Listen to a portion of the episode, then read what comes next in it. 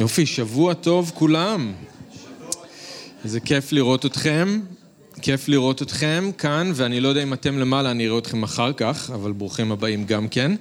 אני מתחבר מאוד למה שסטפן אמר, והפסוקים שהוא קרא בימים האחרונים, יש לי מאוד על הלב את, ה, את אותם הדברים מלוקאס, תחילת הבשורה, וכל כך הרבה שמחה על זה שהאדון, המושיע, נולד, וזה נפלא. ואני לא יודע אם אתם שמתם לב אי פעם, אבל לוקאס מתחיל את הבשורה שלו עם המון שירים. יש המון שירים בהתחלה, כולם שם שרים. כן, זה אלישבע, וזה בעלה זכריה, והמלאכים, ומרים, ושמעון הצדיק, וכולם שם שרים.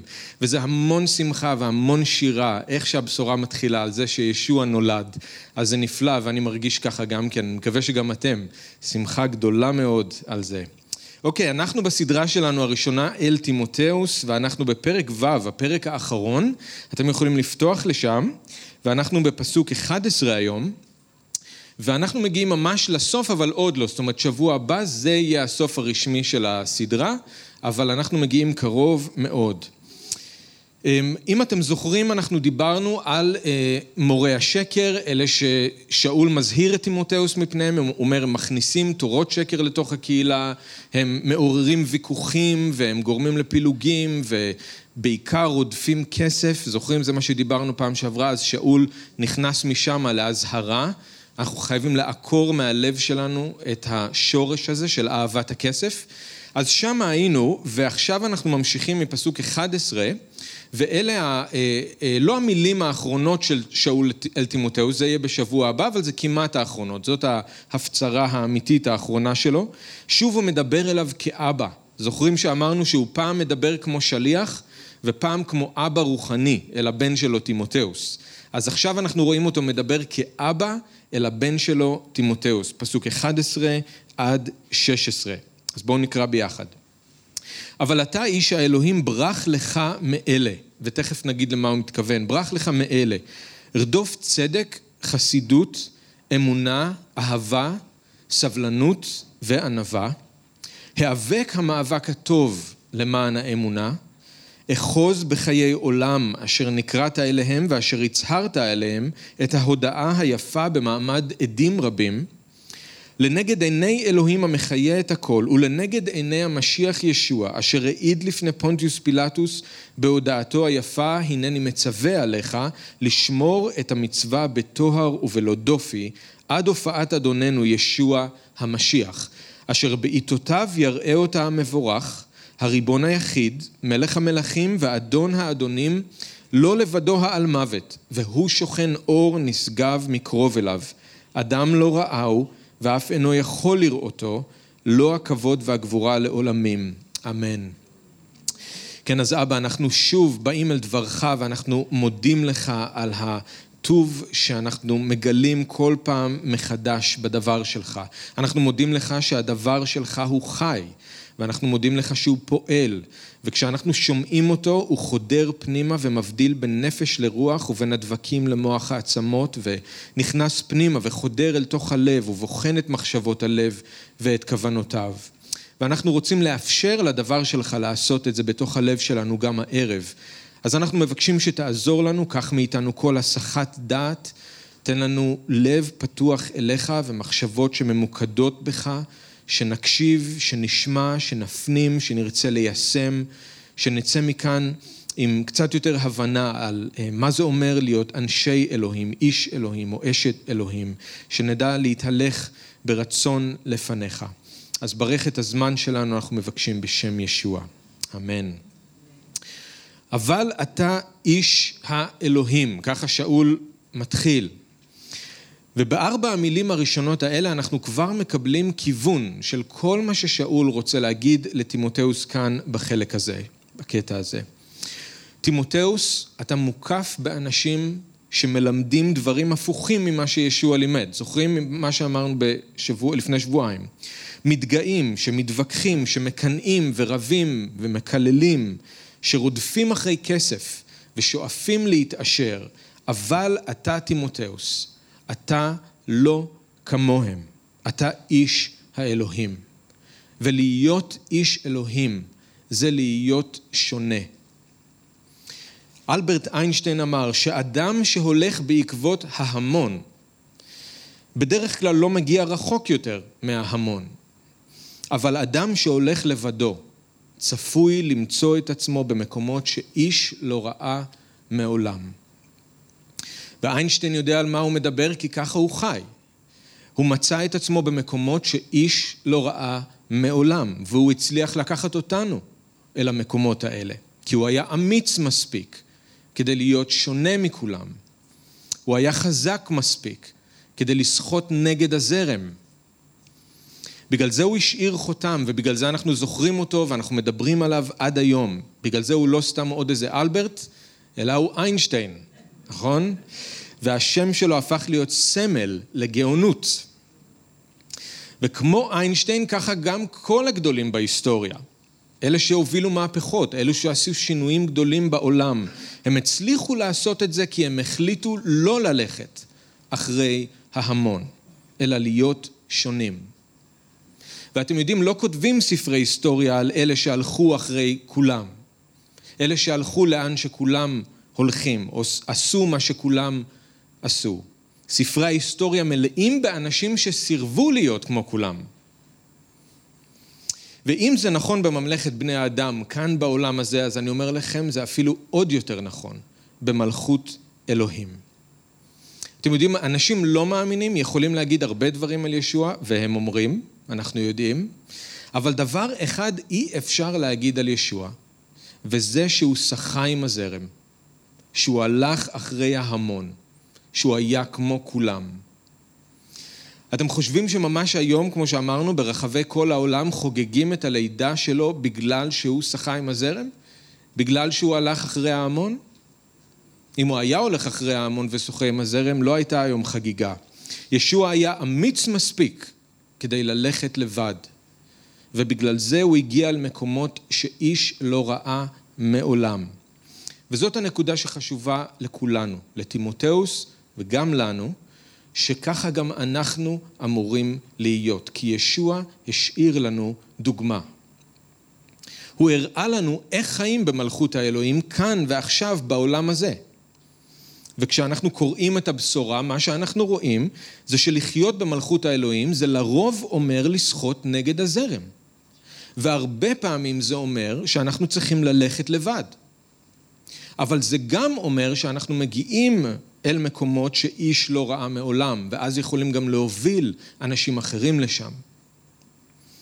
אבל אתה איש האלוהים. אל תלך בעקבות ההמון, אל תהיה כמו כולם, תהיה אמיץ מספיק כדי להיות שונה. מה זה אומר להיות איש האלוהים? לשחות נגד הזרם, איך זה נראה? אז בואו נראה מה שאול אומר לטימותאוס ולנו.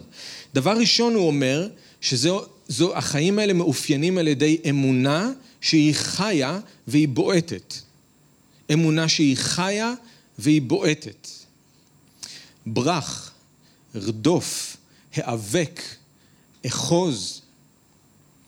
תראו איך בפסוקים 11 ו-12 שאול אומר לטימותאוס להסתער על החיים החדשים, עם כל מה שיש לו.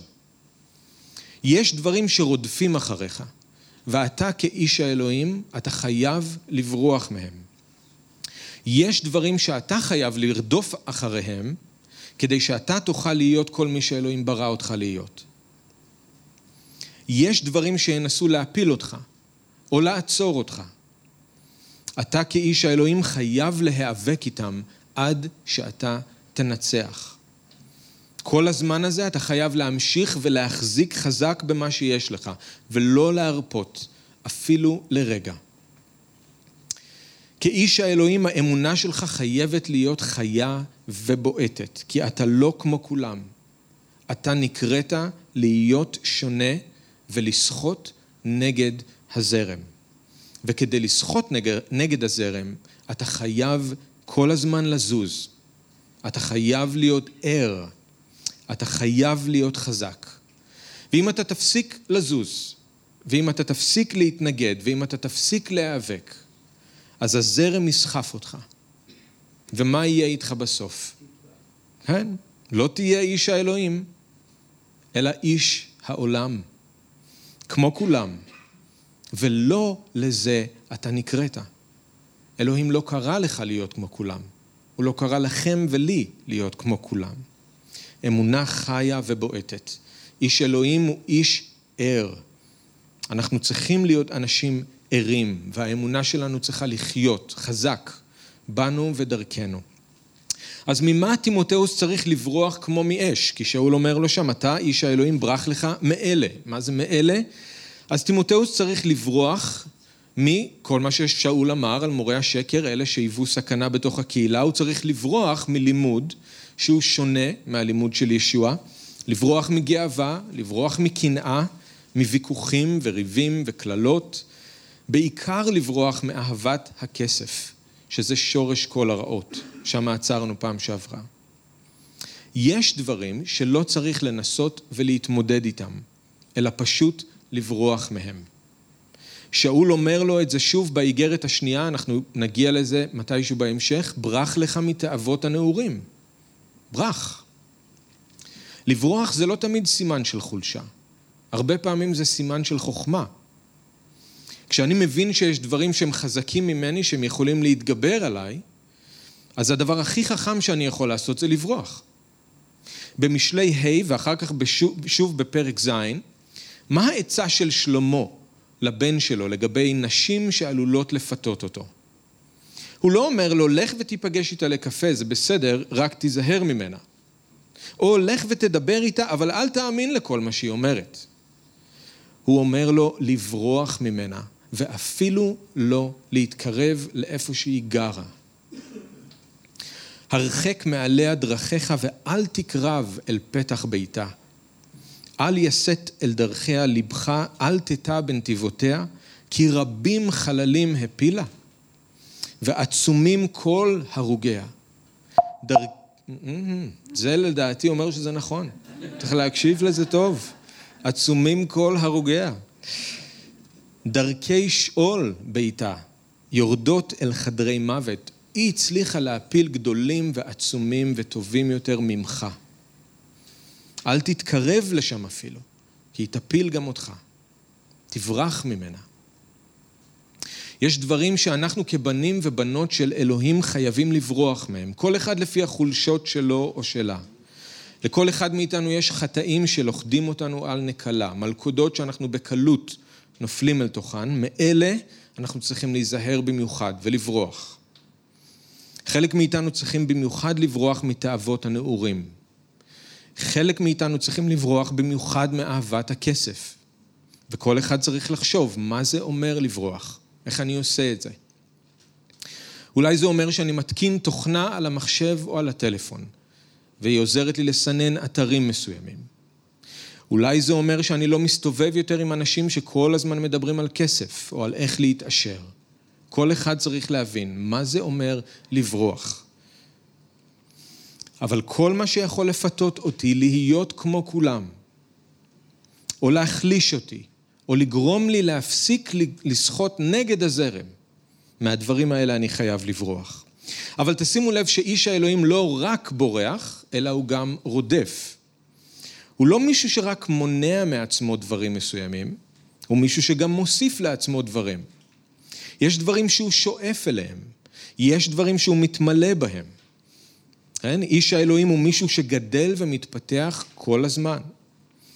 עכשיו, זה מאוד חשוב, העניין הזה, כי אם מישהו חושב על החיים רק במושגים של זה אסור לי, זה מסוכן לי, את זה אני לא יכול, אז הוא חי כל הזמן בשלילי ואין לו שום דבר חיובי. הוא כל הזמן בורח, אבל אין לו מושג לאן הוא רץ. הוא יודע מה אין לו, אבל אין לו מושג מה יש לו. הוא כל הזמן מתרכז בזה שאסור לו לאכול מעץ הדעת, והוא שוכח שמותר לו לאכול מכל העצים האחרים. אז איש האלוהים הוא איש שרודף, הוא איש עם מטרה. לרדוף זה אומר להתאמץ להשיג, לחפש כל הזמן, לרצות עם כל הלב. אז יש דברים שמהם הוא בורח, אבל יש גם מטרה שאליה הוא שואף. אחרי מה תימותאוס אמור לרדוף? אחרי כסף ורכוש, אחרי מעמד חברתי, מראה חיצוני? לא. אחרי משהו הרבה יותר טוב מזה. שאול אומר לו, רדוף צדק, חסידות אמונה, אהבה, סבלנות וענווה. במילים האחרות, מה המטרה של איש האלוהים בחיים שלו? למה הוא שואף? להתפתח מבפנים, להשתנות מבפנים, לגדול ולהתבגר באדון. להיות שלם כמו שהאביב שבשמיים שלם הוא. להיות קדוש כמו זה אשר קרא לו קדוש הוא. דומה לישוע בכל דבר. לזה אלוהים יעד את תימותאוס, לזה הוא גם יעד אותנו. המרדף של כל אחד מאיתנו הוא לא מרדף אחרי כסף, לא מרדף אחרי רכוש, או פרויקטים, או כישורים, או אפילו איזשהו שירות מסוים, בקהילה או במקום אחר. המרדף שלנו הוא אך ורק אחרי האופי של המשיח. מה שמעניין את אלוהים, תקשיבו טוב, מה שמעניין את אלוהים הכי הרבה, זה איזה סוג אנשים אנחנו. עד כמה אפשר לזהות בנו את הדמות של ישוע. את התכונות שלו, כמו צדק, חסידות, אמונה, אהבה וכולי. הרשימה כאן היא כמובן חלקית, הרעיון זה פרי הרוח וכל שאר הרשימות שיש לנו בכתובים, ללכת ולהשתנות לדמות של ישוע עד שנהיה כמוהו. אז שאול אומר לטימותאוס, תרדוף את הדברים האלה. תתאמץ להשיג, תשאף, תחפש כל הזמן, תרצה עם כל הלב להשתנות לדמות של ישוע. תעשה כל מה שאתה יכול כדי לגדול בצדק וחסידות ואמונה ואהבה, סבלנות, ענווה. עכשיו, אני חושב שאולי זה הפתיע את תימותאוס, יכול להיות. אולי זה היה משהו שהיה קשה בשבילו לשמוע. תחשבו על זה שהוא בחור צעיר בשלב הזה, כל החיים עוד לפניו, נכון? אולי היו לו שאיפות, אולי היו לו חלומות, הוא בכלל לא תכנן להישאר באפסוס, אתם זוכרים, הכל קרה בצורה ספונטנית, זה לא היה מתוכנן, הם הגיעו לשם, ראו שהמצב לא כמו שהוא אמור להיות, אז שאול מבקש ממנו להישאר, הוא לא תכנן את זה, ופתאום שאול אומר לו שאחרי הדברים האלה הוא צריך לרדוף. אולי הוא חשב לעצמו באמת, זאת המטרה הגדולה של החיים שלי? זאת הפסגה שאני צריך לשאוף אליה? צדק, חסידות, אמונה, מה עם משפחה? מה עם עסק? מה עם איזו תוכנית איך להביא את הבשורה ליותר אנשים באזור? מה עם איזה פרויקט? לא. אהבה, סבלנות, ענווה. באמת, זאת המטרה הגדולה של אלוהים לחיים שלי, אחרי זה אני צריך לשאוף. עכשיו, אני יודע שבשביל חלק מאיתנו, במיוחד הצעירים, זה אולי משהו שגם אנחנו מרגישים כשאנחנו שומעים את זה. לעבוד על האופי שלנו, לאמן את עצמנו לחסידות, זה לא נשמע בדיוק מסעיר כמו לפתוח עסק, או להקים משפחה, או ללכת ללמוד ולרכוש איזה מקצוע. לא משהו שאנחנו חושבים עליו כשאיפה לחיים. אז אני רק רוצה להגיד שני דברים חשובים לגבי העניין הזה. חשוב שלא נבין לא נכון, לא נפספס. לרדוף אחרי אופי המשיח בחיים שלכם, זה לא מנוגד למשפחה או לעסק או ללימודים או אפילו להצלחה. זה פשוט שהדברים האלה הם לא הכי חשוב, הם לא הדברים הכי חשובים. הדבר הכי חשוב הוא איזה מין אנשים אתם הופכים להיות. זה הדבר הכי חשוב. האם משנה לשנה אתם נהיים דומים יותר ויותר לישוע? להפוך להיות אימא ואבא, זה לא מסובך, זה קורה כל יום, אני לא חושב שאני צריך להסביר לכם איך זה קורה, זה קל. אבל להפוך להיות הורים שמשקפים לילדים שלהם את המשיח, שמצליחים לגדל את הילדים שלהם בדרך של אלוהים, זה משהו אחר. ואת זה אנחנו לא רואים הרבה, ודווקא את זה אלוהים מחפש. לפתוח עסק, ואפילו להצליח מאוד, גם זה אפשרי, וזה קורה הרבה.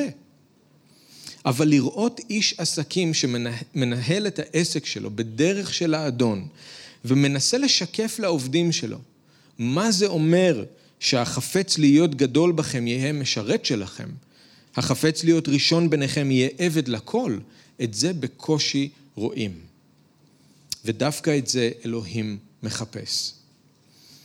אתם יודעים, הרבה אנשים חושבים שבגלל שהם הצליחו בחיים, מבחינה כלכלית, מבחינה עסקית, חברתית, אז הם כבשו, כבשו איזושהי פסגה. אבל הטרגדיה היא שהם לא יכולים לראות שהפסגה הזאת היא בעצם כבשה אותם. הם לא מבינים שמה שניהל אותם כל הזמן זה הדחף להצליח יותר מאחרים, האובססיה לעוד כסף, לעוד רכוש. הם לא שמו לב שהם כבר מזמן איבדו שליטה ונהיו עבדים לאדון קשה מאוד ואכזרי. על כמה אנשים הם היו צריכים לדרוך בדרך כדי להגיע למעלה? כמה אנשים נפגעו מהם כי ההצלחה שלהם הייתה יותר חשובה להם מאנשים אחרים בחיים שלהם? על כמה ערכים הם התפשרו בדרך, רק כדי להשיג את מה שהם רוצים. זאת הדרך של העולם. אבל איש האלוהים הוא לא כמוהם, הוא שונה. הוא סוכן נגד הזרם.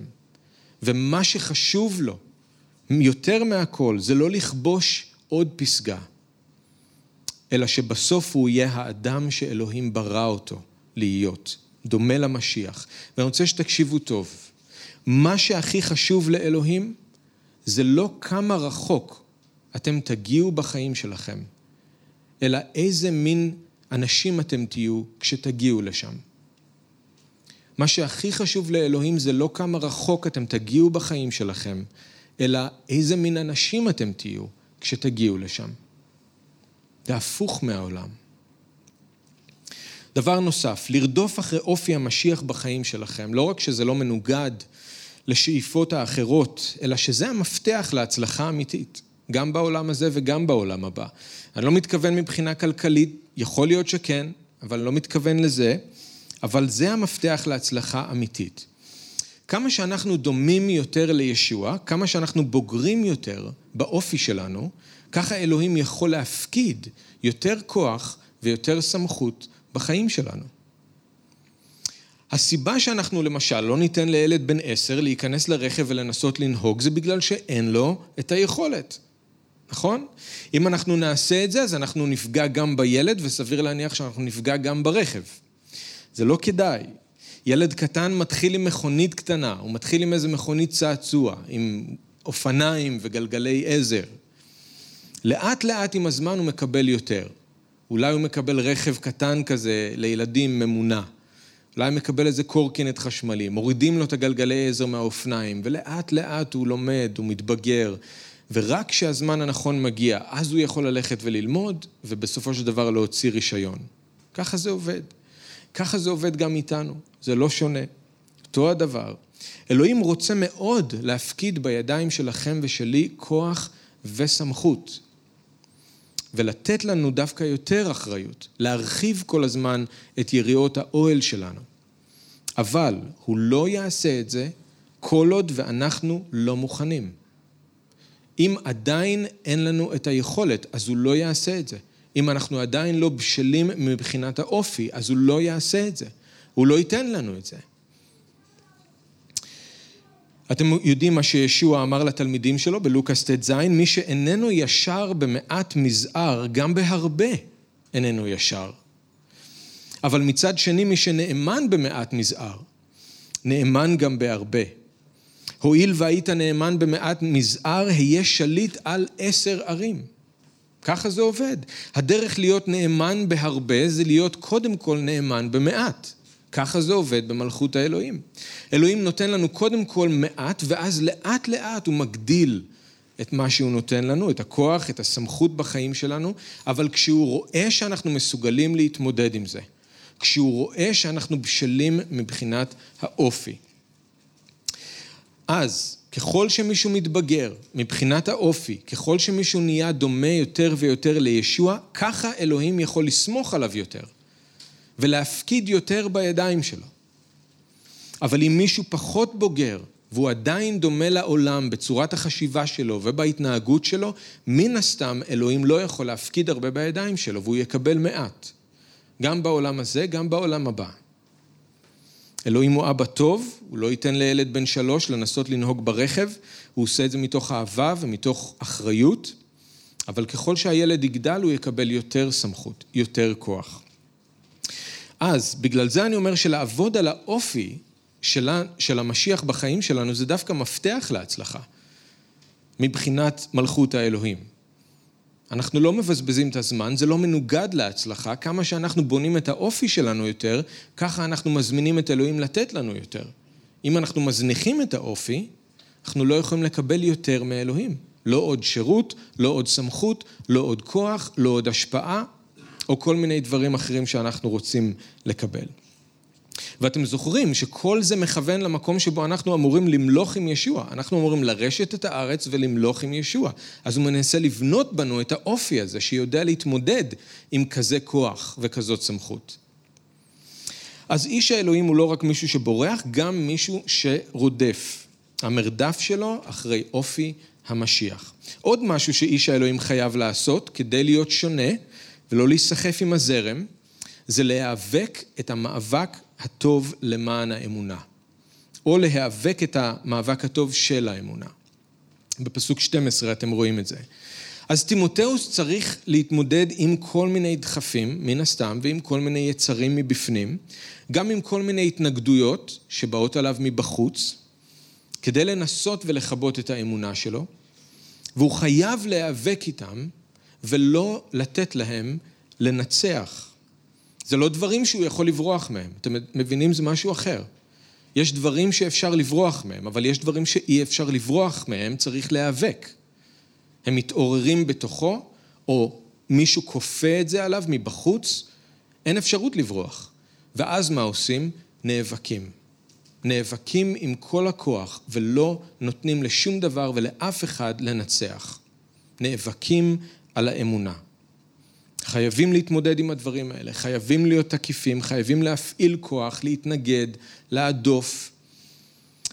וזה ממש כמו שלמדנו בסדרה, היה פה המשיחי בשדה הקרב, השקופית שקפצה לנו מקדימה, נכון, תזכורת טובה, זה, זה, על זה דיברנו. המלחמה הרוחנית דורשת מאיתנו לעמוד, להיות תקיפים, להדוף אחורה, להתנגד. באיגרת השנייה אל תימותאוס, שאול, הוא כבר נמצא בסוף חייו, הוא אומר לתימותאוס, את המלחמה הטובה נלחמתי, את המרוץ השלמתי, את האמונה שמרתי. באל הרומים ואל הגלטים שאול מדבר על המאבק הפנימי בין הרוח לבשר. באל האפסים הוא מדבר על המאבק עם הרשויות והשררות, עם הכוחות הרוחניים הרעים. היו לו גם מאבק, מאבקים מן הסתם עם אנשים שבאו לרדוף אותו על האמונה שלו וניסו לעצור אותו מלבשר את הבשורה. לקורינטים שאול אומר, לכן אני רץ לא כמי שמגשש באפלה, ואני נאבק לא כמי שמכה באוויר. אז יש מאבק ויש מלחמה, ושאול היה צריך להמשיך ולהיאבק עד סוף ימיו. רק בסוף החיים שלו הוא היה יכול להגיד את המלחמה הטובה, נלחמתי. אז איש האלוהים הוא מישהו שיודע ממה לברוח, אחרי מה לרדוף, אבל גם עם מה להיאבק ואיך להיאבק. הוא מישהו עם דחף לנצח, שיודע להפעיל כוח, שלא מפילים אותו בקלות, ושאם הוא נופל הוא יודע גם לקום ולהמשיך הלאה. לפעמים אנחנו חושבים שזה שיש מאבק בחיים שלנו, זה סימן שמשהו לא בסדר. כן? לפעמים אנחנו חושבים שזה שיש מאבק זה סימן שמשהו לא בסדר. בדיוק ההפך הוא הנכון. אם אין מאבק, אז סימן שמשהו לא בסדר. אם אין מאבק. אחד המאפיינים הבולטים של איש האלוהים זה שהוא איש נאבק. הוא כל הזמן נאבק, כל החיים שלו הוא נאבק עד הסוף. כי הוא שוחה נגד הזרם. כי הוא שונה, כי הוא לא כמו כולם, אז בטח שהוא צריך להיאבק. זה לא דבר רע, זה דבר טוב, זה דבר הכרחי. יום אחד הוא באמת יוכל לנוח, אנחנו נוכל לנוח ולתת לזרם לסחוף אותנו, בגלל שזה ייסחף למקום טוב, אפשר להרפות ולהירגע. כרגע, לא. כרגע אנחנו שוחים נגד הזרם, וכרגע זה מאבק, וזה ימשיך להיות מאבק עד סוף החיים שלנו. אז אמונה חיה ובועטת. תימותאוס צריך לברוח ולרדוף ולהיאבק. ואז תראו ששאול אומר לו, בפסוקים 13 ו-14, וכאן אני חושב שהוא נותן לנו עוד איזה משהו חשוב לגבי החיים של איש האלוהים, אמ, עוד מאפיין של נאמנות, נאמנות עד הסוף, גם בחיים האישיים וגם בשירות. תסתכלו בפסוקים. סוף 12 ואז 13 ו-14. אחוז בחיי עולם אשר נקראת אליהם, ואשר הצהרת עליהם את ההודעה, ההודעה היפה במעמד עדים רבים. לנגד עיני אלוהים המחיה את הכל, ולנגד עיני המשיח ישוע, אשר העיד לפני פונטיוס פילטוס בהודעתו היפה, הנני מצווה עליך לשמור את המצווה בתואר ובלא דופי, עד הופעת אדוננו, ישוע המשיח. אז תימותאוס צריך לעשות שני דברים, הוא צריך לאחוז בחיי עולם, והוא צריך לשמור את המצווה עד הסוף, עד שישוע יופיע שוב. כשהוא מדבר על חיי עולם, הוא מדבר על מה שתימותאוס כבר קיבל. אלוהים קרא אותו לחיי עולם. יש לו כבר חיי עולם. הוא לא אומר לו שהוא יכול או שהוא צריך להרוויח חיי עולם, או לנסות להגיע אליהם, אלא פשוט להחזיק חזק במה שכבר שלו. כשהוא מדבר על המצווה שתימותאוס צריך לשמור עליה, בטוהר ובלי דופי, כנראה שהוא מדבר על השירות של תימותאוס. זה לא לגמרי ברור, אבל כנראה שהוא מדבר על השירות של תימותאוס, על האחריות שמוטלת עליו, ללמד את דבר אלוהים ולהנהיג מאמינים.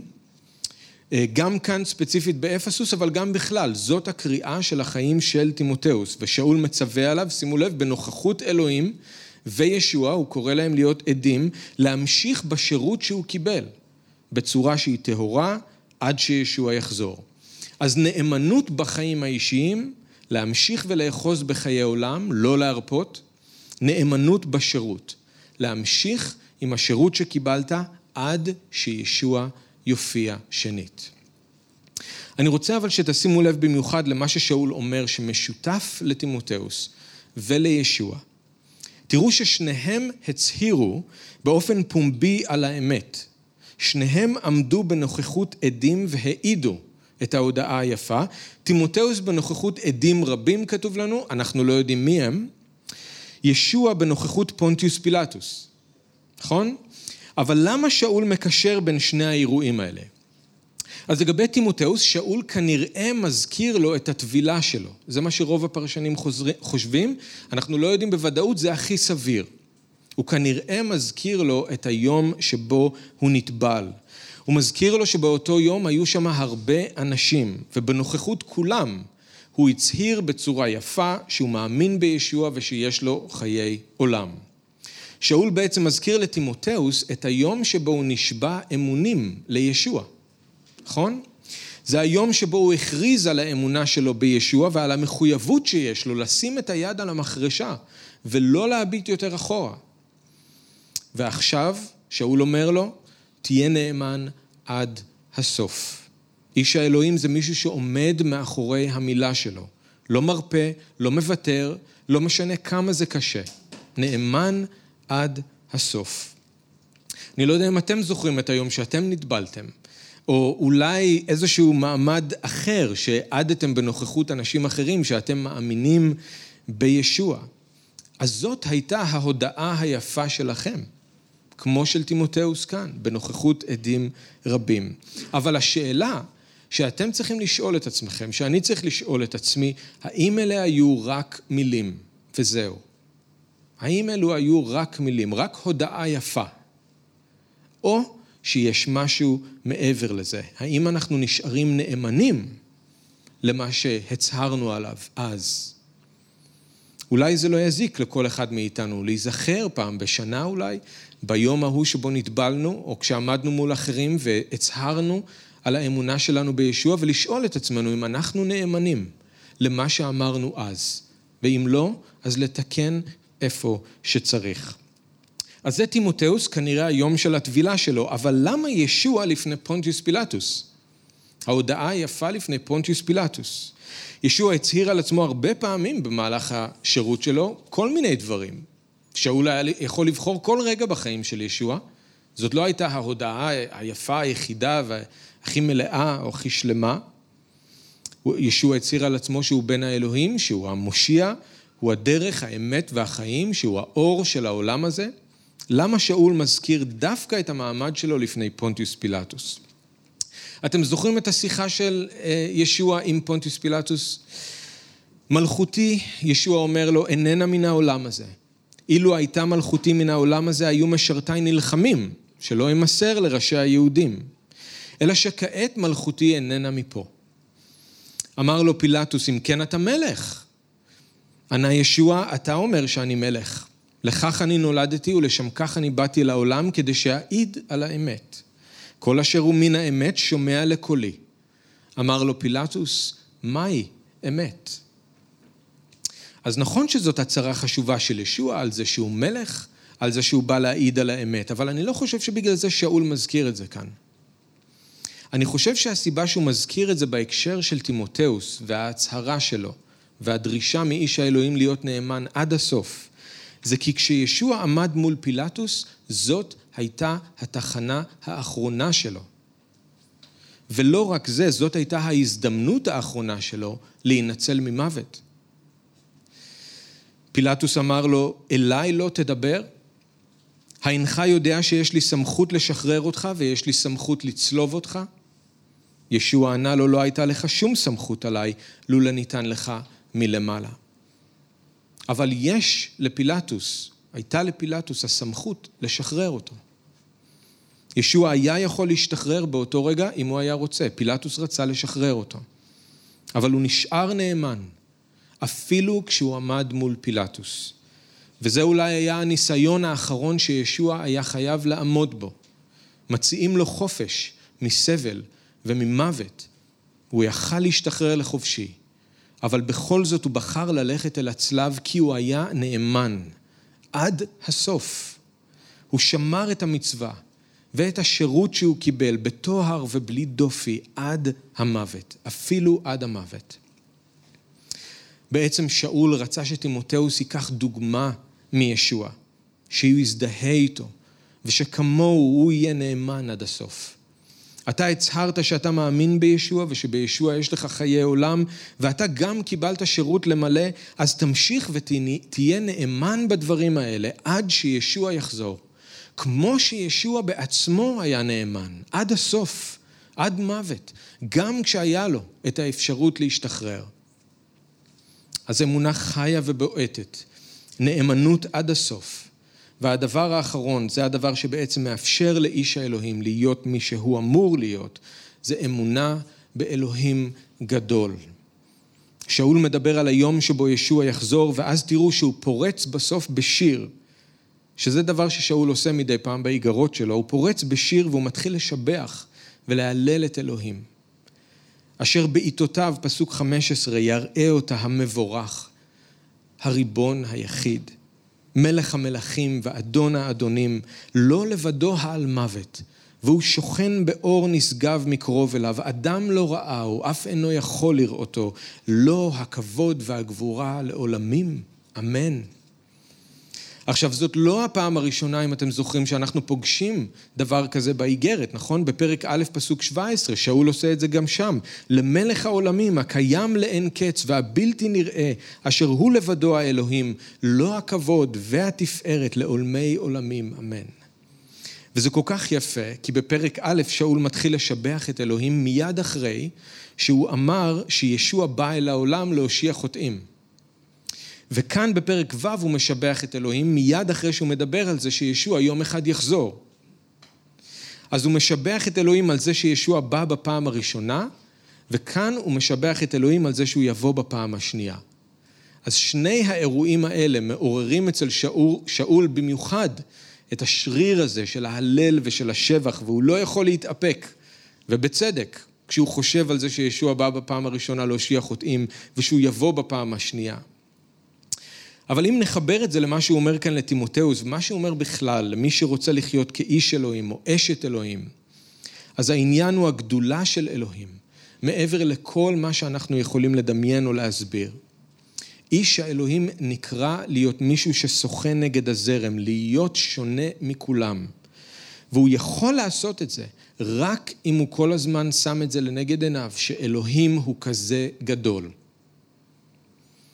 איש האלוהים יודע שבו אין כוח לחיות את החיים האלה, כמו שאנחנו אמורים לחיות. אבל אם אלוהים שקרא אותו לחיי עולם הוא האלוהים המבורך והריבון, אם הוא מלך המלכים ואדון האדונים, אז החיים שלו, של איש האלוהים, החיים שלנו, נמצאים תמיד בידיים של זה שיש לו סמכות על כל דבר ועל כל אחד. ואם אלוהים שקרא אותו לחיי עולם הוא האלוהים אשר לא לבדו העל מוות, אז לא משנה מה יקרה. אלוהים מסוגל לתת לו חיים גם אם הוא ימות, ואף אחד לא יוכל לקחת ממנו את החיים האלה. ואם אלוהים הוא האלוהים ששוכן אור נשגב מקרוב אליו, שאדם לא ראהו ואינו יכול לראותו, אז בני אדם לא יכולים להשפיע עליו, לא יכולים להתערב, לא יכולים להפריע, לא יכולים לשבש כלום. אלוהים נבדל מהם, הוא נשגב מעל הכל. כשאלוהים הוא כזה גדול, אז איש האלוהים יודע שהוא יכול לעשות הכל בעזרתו של הנותן בו כוח. הוא יכול לברוח מהרע, הוא יכול לרדוף אחרי הטוב, אחרי אופי המשיח, הוא יכול להיאבק נגד כל דבר ונגד כל אחד, והוא יכול לאחוז בנאמנות את חיי העולם שהוא קיבל ואת השירות שהוא קיבל, אפילו עד מוות, כי הוא איש האלוהים, והוא שייך לאלוהים שהוא כזה גדול. אני חושב שזה מעניין שאנחנו הרבה פעמים מוטרדים מזה שאנחנו לא מבינים את אלוהים. ואנחנו מנסים להסביר כל דבר עד שזה יהיה לנו לגמרי ברור. והנה כאן שאול עושה בדיוק את ההפך. הוא משבח את אלוהים על זה שהוא עצום ובלתי נתפס. הוא מהלל את אלוהים על זה שהוא נשגב ועל זה שאי אפשר לראות אותו ושאף אחד לא יכול להתקרב אליו. הוא משבח אותו בדיוק על הדברים שאנחנו מוטרדים מהם, נכון? גם ברומים י"א, שאול משבח אותו שאין חקר למשפטיו, שאין משיג את דרכיו. הוא אומר לו, כמה זה נפלא שאת, שאתה עד כדי כך גדול, שאף אחד לא יכול להבין אותך. כמה זה נפלא שאתה עד כדי כך גדול, שאף אחד לא יכול לחקור את המחשבות שלך ואת הדרכים שלך. ואני אומר לכם, אנחנו חייבים שאלוהים יהיה כזה גדול בחיים שלנו, כי זה מה שייתן לנו את הרוח במפרשים, זה מה שימלא אותנו בעוד כוח להמשיך, עוד שמחה, עוד התפעלות. כי כשאלוהים הוא קטן והוא מוסבר והוא מובן והוא קומפקטי, אז החיים שאנחנו נחיה יהיו קטנים ומוסברים ומובנים וקומפקטיים. ולא לזה אנחנו נקראנו.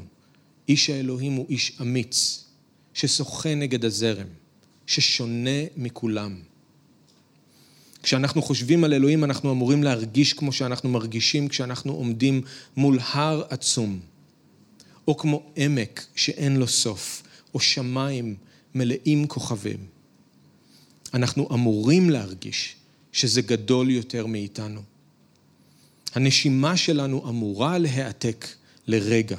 כי אלוהים הוא עד כדי כך גדול. אנחנו לא אמורים להיות מוטרדים מזה, אנחנו אמורים ליפול ולהשתחוות. ולהגיד, זה נפלא שאתה עד כדי כך גדול, שאנחנו לא מצליחים להבין אותך לגמרי. שאתה שונה לגמרי מאיתנו. שאתה הרבה מעלינו. שאין אחר כמוך. זה נפלא. אמונה חיה ובועטת, נאמנות עד הסוף, והידיעה שאלוהים, שהאלוהים שלו אנחנו שייכים הוא אלוהים גדול. מהדברים האלה עשויים החיים של איש האלוהים.